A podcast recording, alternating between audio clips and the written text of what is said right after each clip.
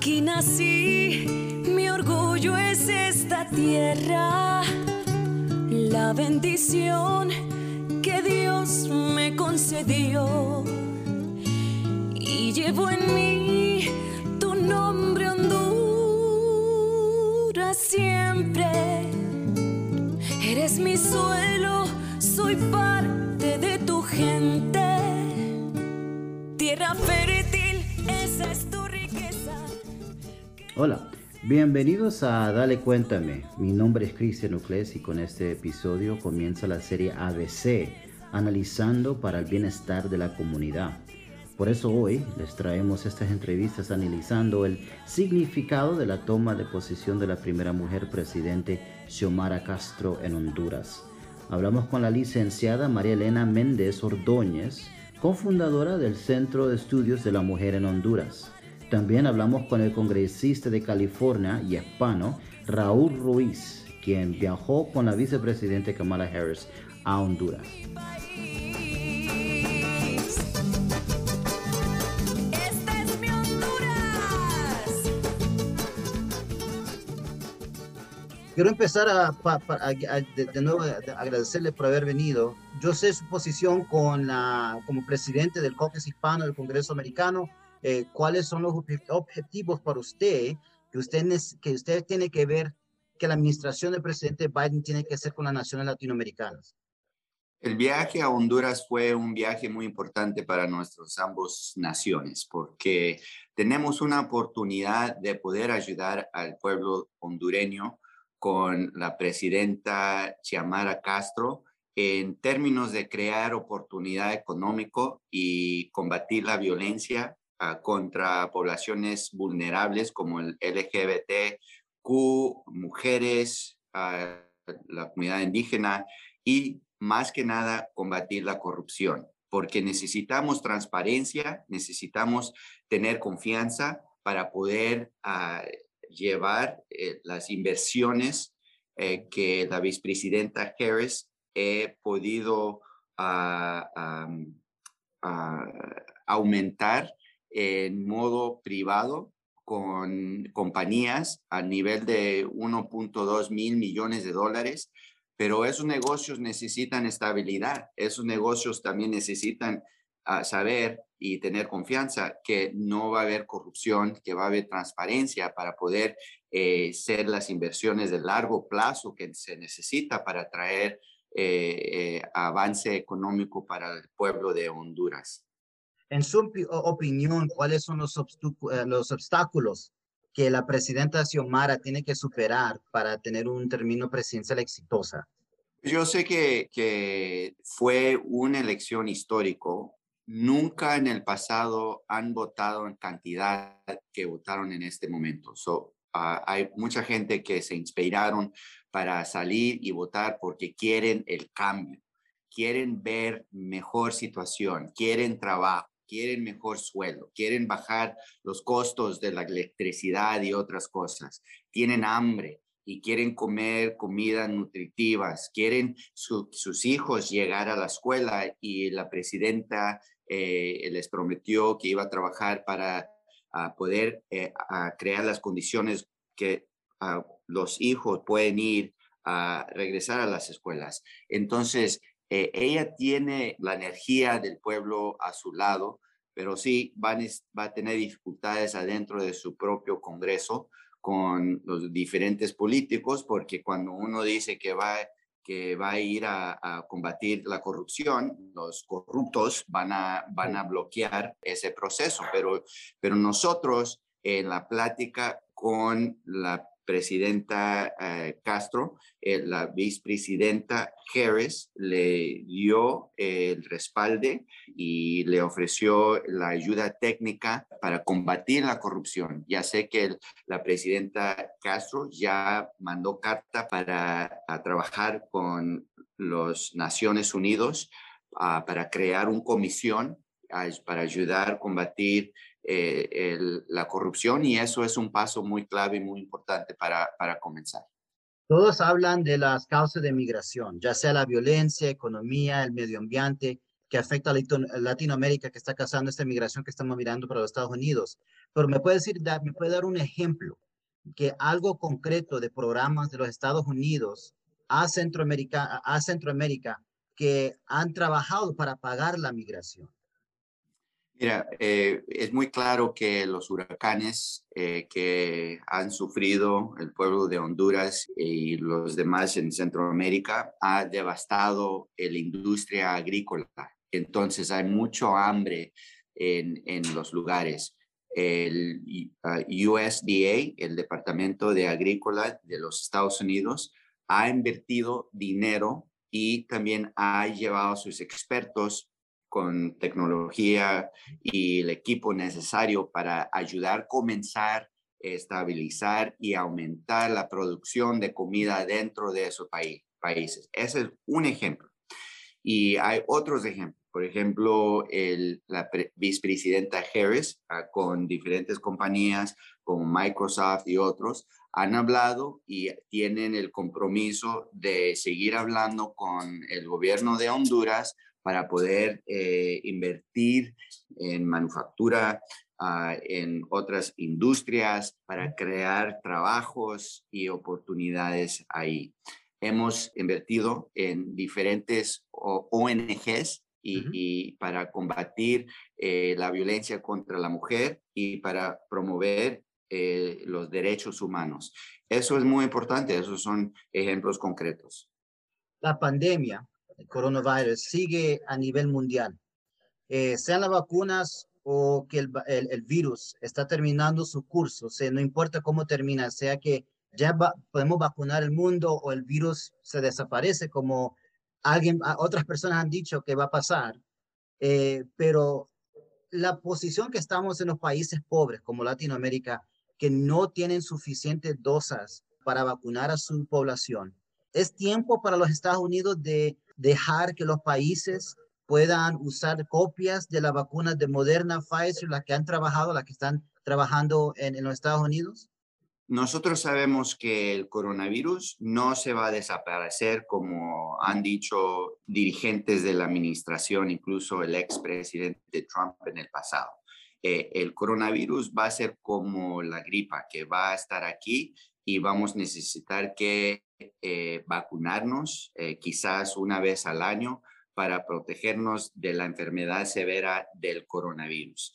Y los que son vacunados van a poder sobrevivir y van a poder seguir trabajando y seguir con su vida. Los que no están vacunados, vamos a ver los resultados que estamos viendo ahorita, que se están muriendo todavía y se están enfermando muy severamente. También sabemos que esta es una pandemia, que hay mucho intercambio humano dentro de nuestros países con el viaje, con el turismo, con los negocios. Y entonces este es un esfuerzo contra el coronavirus mundial y necesitamos verlo así. Y eh, la administración está trabajando en ayudar con el supply chain, como le dicen en inglés, al país de Honduras y otros países Incluso ya les han regalado 3.9 millones de vacunas. El vicepresidenta Harris anunció con la presidenta Castro que les va a dar otros 400 mil vacunas y que hay ah, la capacidad de darles otros 2 millones de vacunas en una población de 9.3 millones de personas en Honduras.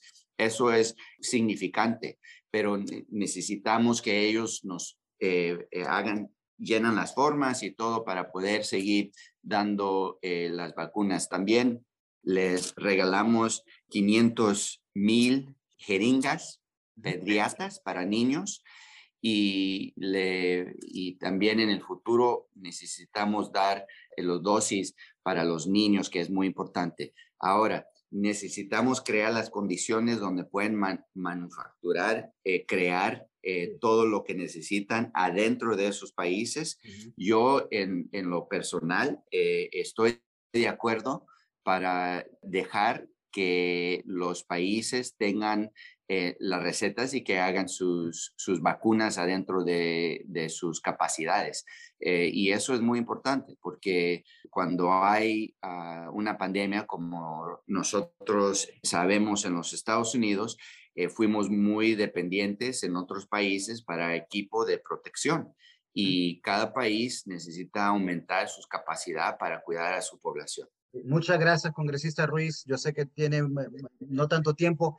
Eh, queremos estar en contacto con ustedes eh, en el futuro para otras, otros temas de, plática. Como presidente del caucus hispano del Congreso, nos importa mucho los latinos, no solamente en nuestro país, pero también los, eh, los familiares y los latinos en Latinoamérica. Y como humanitarios necesitamos eh, darles la oportunidad de crecer, a combatir las causas de la migración para que no, no tengan el miedo o la falta de esperanza desesperada para ah, eh, salir de sus países y tener la jornada peligrosa de ir a los Estados Unidos, especialmente mujeres, especialmente los jóvenes, los niños. Y, y por eso estamos trabajando con la vicepresidenta Harris para, para tener las soluciones para crear oportunidad y esperanza adentro de sus países. Muchas gracias, congresista Ruiz. Estamos en contacto. Gracias. Tenga buen tiempo.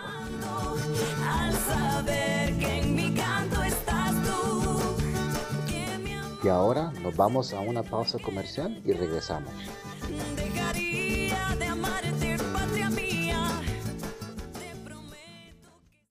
Hola, soy Gerardo Durón y quiero platicarte acerca del programa Cash Discount. Con este programa podrás obtener pagos con tarjeta en tu negocio sin tener que pagar tarifas de procesamiento de 200 hasta más de 2 dólares cada mes.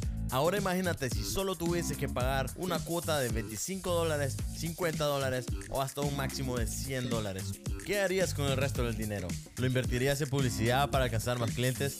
¿Te darías unas pequeñas vacaciones cada tres meses? Bueno, ya eso queda en tus manos. El programa cubre una gran cantidad de tipos de negocio, desde restaurantes, bienes de consumo, organizaciones, empresas de servicio para el hogar, empresas de servicios personales y hasta servicios profesionales. También te ofrecemos la cantidad de terminales que necesites para tu negocio sin ningún costo adicional y hasta trabajamos con las que ya tienes. Conéctate conmigo visitando la página web gerardodurón.com y reserva unos 15 minutos sin compromiso alguno para poder darte un estimado y que puedas saber cuánto te ahorrarías con el programa Cash Discount. Muchas gracias de nuevo, congresista Ruiz, por la entrevista. Y ahora pasamos con la licenciada María Elena Méndez Ordóñez, cofundadora del Centro de Estudio de la Mujer en Honduras, quien por su trayectoria es una de las más indicadas para decirnos ¿Qué significa para el pueblo de, Honduras de tener a alguien como Xiomara Castro como presidenta?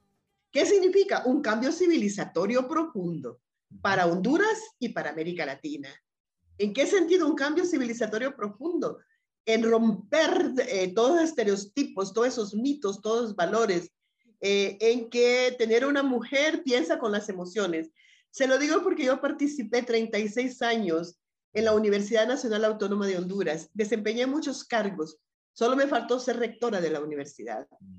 Y cuando era una mujer joven, mis compañeros académicos decían de que eh, debería, debería realmente en altos cargos que lo desempeñaran los académicos hombres, ¿verdad?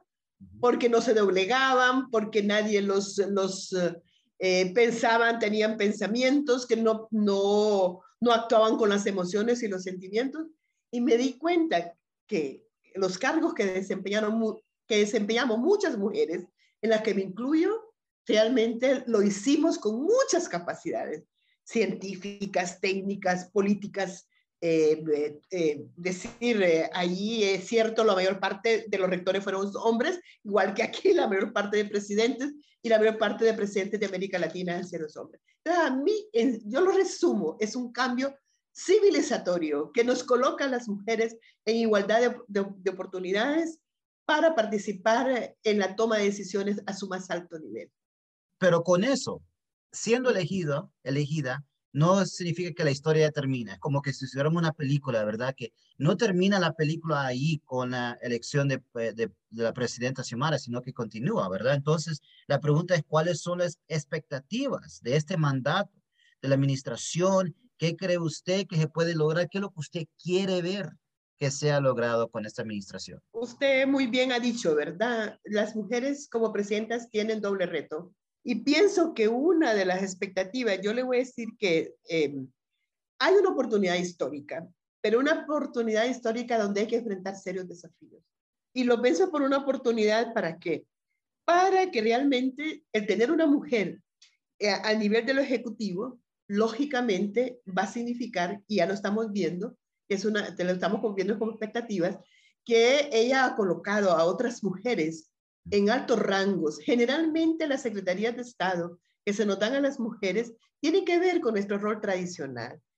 Nos la Secretaría de Educación, la Secretaría de, de, Turismo, la, la, la, Secretaría de Salud, pero no la Secretaría de Finanzas, no la conducción del proyecto económico de país. Eh, miramos realmente otras mujeres, ¿verdad?, que van a desempeñar cargos.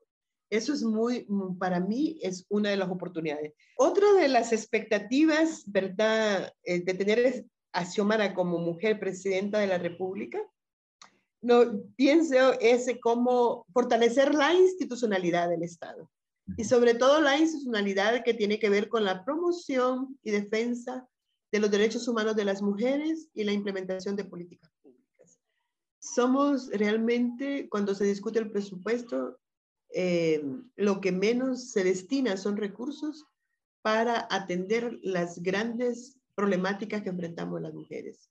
Y otra de las expectativas que tenemos es realmente transversalizar, porque el tema de, de, las brechas de género obedece a condiciones reales, históricas, ¿verdad?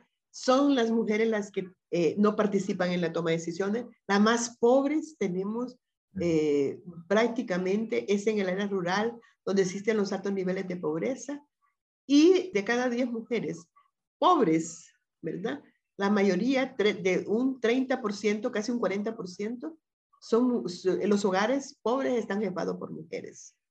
Entonces, definitivamente, yo creo que eh, el fortalecer, transversalizar, garantizar la igualdad de oportunidades, en que las niñas y los niños vayan a la escuela, en que las niñas, en que las adolescentes tengan acceso a una educación media para que no se vayan, ¿verdad? No, no encabecen esos éxodos de migrantes.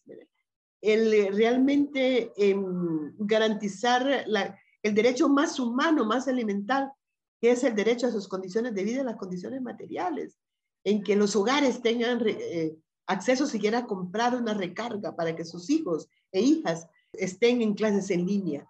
Entonces yo creo que es otro de las expectativas que tenemos y en ese sentido pienso de que ella en su gabinete si bien no, hay, no ha nombrado en su mayoría mujeres, pero hay mujeres que van a desempeñar cargos y, es, y algunas de ellas han participado en el movimiento feminista y me imagino que tienen ese corazón y, esa, eh, y ese compromiso, ¿verdad?, con la mayoría de las mujeres en el país. Se nota que estamos mirando un cambio para los derechos de mujeres en toda Latinoamérica, pero también hasta en los Estados Unidos, donde están peleando por los derechos que han tenido por ya 40 años, donde está en las cortes, están peleando eh, los derechos al aborto. Pero también en México se mira contra eh, la violencia de mujeres y también aquí en Honduras se mira que están los derechos solo para tener la, la habilidad de vivir. ¿Qué es el, los próximos cuatro años para usted el cambio social que usted le gustaría ver que Honduras debería de hacer para las mujeres en, este país?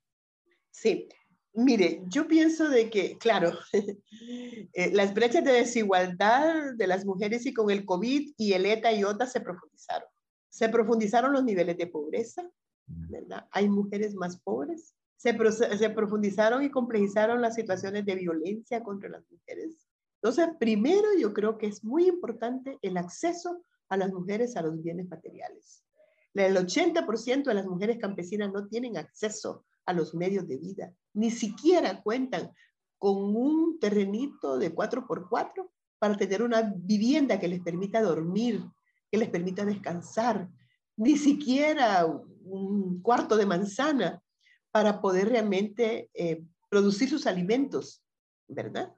Eh, tener eh, la producción de patio, obtener sus gallinitas, no tienen acceso. el 80%. El otro es fortalecer la institucionalidad que tiene que ver con el tema de la prevención y atención de la violencia contra las mujeres. Quiero decirles que en la pandemia se cerraron juzgados, se cerraron centros asistenciales, se cerraron la Fiscalía de la Mujer, el Ministerio Público. Las mujeres prácticamente quedaron en la indefensión. la, la, policía no pudo atender, aplicar las medidas de seguridad porque estaba cumpliendo otras funciones que el, que el Ejecutivo le atribuyó que era, que era realmente eh, vigilar todo el proceso de la movilización y la distribución de los alimentos. Y el otro para mí es eh, fortalecer lo que usted decía, los derechos sexuales y los derechos reproductivos de las mujeres. Y por último, es eliminar la impunidad. No va a depender de la presidenta totalmente, va a depender de los otros poderes del Estado. Eh, el 95% de los femicidios quedan en la impunidad. Igual mismo con las denuncias de violencia doméstica, ¿verdad? con eso que me acaba de decir, con todo esto, eh, con la presidenta, eh, ¿qué va a ser ahora la misión del Centro de Estudios de la Mujer en Honduras? Con el trabajo que creo que van a tener a alguien en, en, la, en la casa presidencial. ¿Qué es lo que pasa próximo para su organización en este momento, ya que tienen la presidenta? Nosotros vamos a seguir con nuestra misión y visión lógicamente contextualizándola, ¿verdad? Porque estamos viviendo un contexto muy de complejización de la crisis. Por ejemplo, seguir fortaleciendo nuestro movimiento, nuestras diferentes plataformas y coaliciones. ¿Para qué? Para convertirnos en una voz y en una fuerza de incidencia, ¿verdad? Nosotros somos parte de mucho, entonces, de muchas plataformas y coaliciones, fortalecer eso. Continuar otro elemento es las labores de veeduría social que hacemos como movimiento, ¿verdad? En el cumplimiento no solo de las, de las funciones que desempeñan los empleados públicos, sino la labor de veeduría social, de auditar, ¿verdad? La función pública, que se, esa función pública se, se, tenga como, como misión y como, como objetivo principal, ¿verdad? Fortalecer y promover y los derechos humanos de las mujeres. El convenio 189 de, de, la, de la UIT de las empleadas domésticas, eh, que, se, que se cumpla con el Tratado 169 del acceso a las mujeres campesinas, negras, afrodescendientes, indígenas, el acceso a la tierra. Entonces, vamos a hacer todo un trabajo de conocimiento y posicionamiento político. Por eso se llama Centro de Estudios de la Mujer, Muchas gracias, señor, señora María Elena Méndez. Nosotros sabemos que tiene mucho trabajo que hacer en los próximos cuatro años con esta, en esta nuestra administración. Le quiero, le quiero agradecer por su tiempo. Eh, aquí eh, yo sé que la gente se notó que había una alegría en las calles de Tegucigalpa que no creo que he visto yo y también familiares míos que viven aquí en Tegucigalpa, Tegucigalpa no han visto antes. Eh, y ojalá que sea que es un cambio y que, que, la pelea para los derechos humanos de las mujeres del, del país hondureño se mejoren en los cuatro años y continúan de mejorar, no importa sea otra presidenta o otro presidente que viene en, los, en los, años eh, en el futuro. Muchas gracias por su tiempo. A la orden, ¿verdad? A la orden, bueno, muchas gracias. Muchas gracias. Tenga buen día. Gracias a ustedes por escucharnos. Soy Cristian Ucles y recuerden que este episodio de Dale Cuenta me queda en las plataformas de podcast a donde se pueden suscribir y compartir. Les esperamos en el próximo episodio de Analizando para el Bienestar de la Comunidad.